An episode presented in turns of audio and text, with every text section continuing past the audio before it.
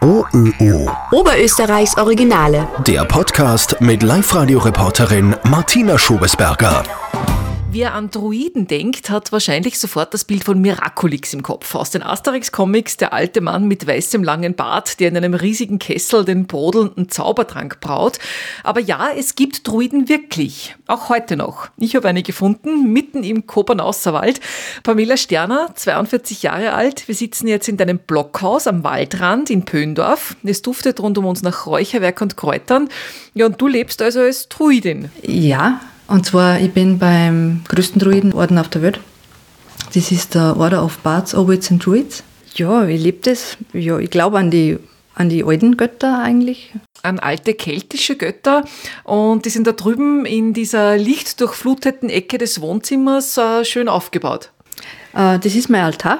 Da habe ich eine schöne Statue vom Cernunnos. Das ist der Gott des Waldes und der wilden Tiere. Ein ganz wichtiger Gott für mich. gerade da im Wald herin. Dann ist da die Geier in Form von einer schwangeren Frau. Wunderschöne Statue. Ja, dann ähm, ist da ein Kopf vom Rehbock. Der Rehbock ist auch immer so ein Symbol von, vom Cernunnos für mich, also der Rehbock und der Hirsch. Ist das, ist das reine Dekoration oder glaubst du an diese Götter? Nein, nein, ich glaube schon an die Götter. Also das ist nicht nur Dekoration, sondern das sind Energien, die, was, die mit denen ich lebe. Ja. Mhm. Und wie heißt der wichtigste Gott nochmal?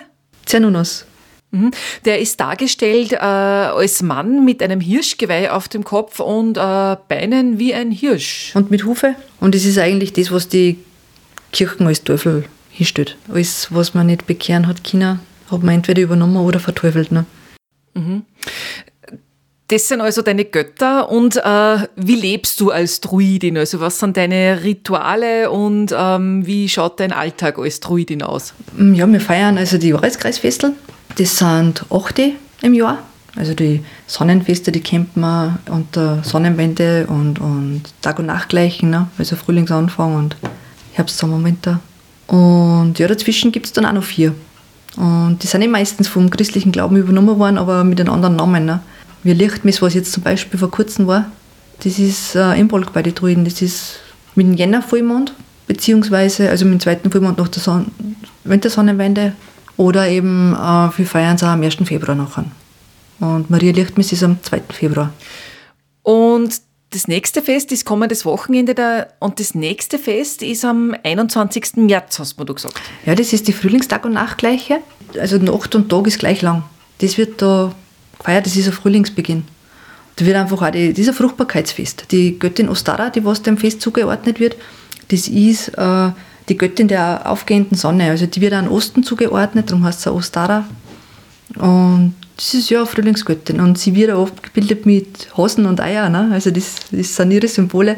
Und da merkt man dann schon auch an ihrem Namen und an die Symbole, dass das eigentlich ja, das kirchliche Osterfest ist. Ne?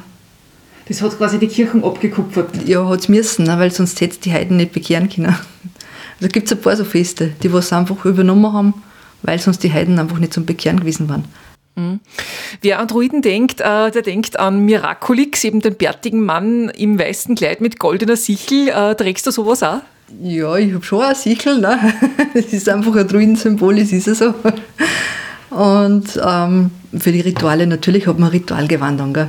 Und ich habe da, äh, es ist zwar nicht rein weiß, aber so ein naturweißes Leinenkleidel Mhm. Das ist einfach für die Rituale. Das ist, dass man einfach äh, in eine andere, wie soll ich sagen, andere Stimmung kommt einfach fürs Ritual dann. Mhm, mit dir kann man solche Rituale feiern. Welche Orten, was bietest du da an? Ja, Druiden glauben ja an die Wiedergeburt. Deswegen mache ich auch ganz gerne Rückführungen. Aha. Das heißt, äh, du bist natürlich dann auch schon wiedergeboren? Ja, unzählige Male. Welche, welche Leben hast du vorher schon gehabt? Ja, äh, alle haben wir natürlich nicht angeschaut. Ich habe ein paar gesehen. Ähm, ja, ich habe ein Leben gehabt in, in Schottland, da wo es nicht so klasse war und wie es nachher klasse war, nachher bin ich vom Pfeil getroffen worden. in Kurzfassung jetzt. Ne? Ja. ähm, ich habe ein Leben in Frankreich gehabt, wo ich in einem Lazarett gedient habe. Und ja, ich habe schon ein Leben auch gehabt auf äh, La Gomera, wo ich ähm, so eine Art Geisteraustreiberin war. Also so habe ich das da wahrgenommen in der Rückführung. Und da bin ich nachher aber vom Dorf verjagt worden. Aus irgendeinem Grund. Und ich bin nachher über die Insel gekommen und bin nachher in ein, in ein anderes Dorf gekommen und da habe ich nachher, da habe ich mich gesehen, da habe ich Heiltränke gebraut. Mhm. Und kannst du jetzt auch einen Zaubertrank brauen, so wie Miraculix? Schön war's. Aber mit magischen Dingen äh, beschäftigst du dich schon, also gehst du schon auch um. Mit den Runen beschäftige ich mich zum Beispiel, wie man damit orakelt. Runen sind was genau? Das sind ähm, germanische Schriftzeichen, mit denen man magisch wirken kann. Zaubern quasi. Quasi. Gibt es einen Liebeszauber? ja, es gibt schon Liebeszauber, aber ähm, bei solchen Geschichten ist es halt ganz, ganz wichtig, dass man den freien Willen von anderen nicht verletzt. Also okay.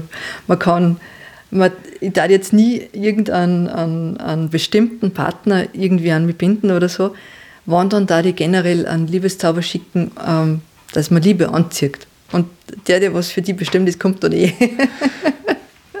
okay, da gibt es einen Reichtumszauber. Gibt es auch, ja. Da kann man zum Beispiel die Rune Feo hernehmen, die was eben für den, fürs Geld und für den Wohlstand steht. Vielen Dank für die spannenden Einblicke, Druidin Pamela Sterner aus Pöndorf.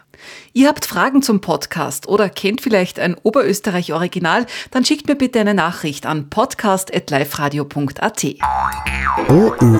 Oberösterreichs Originale.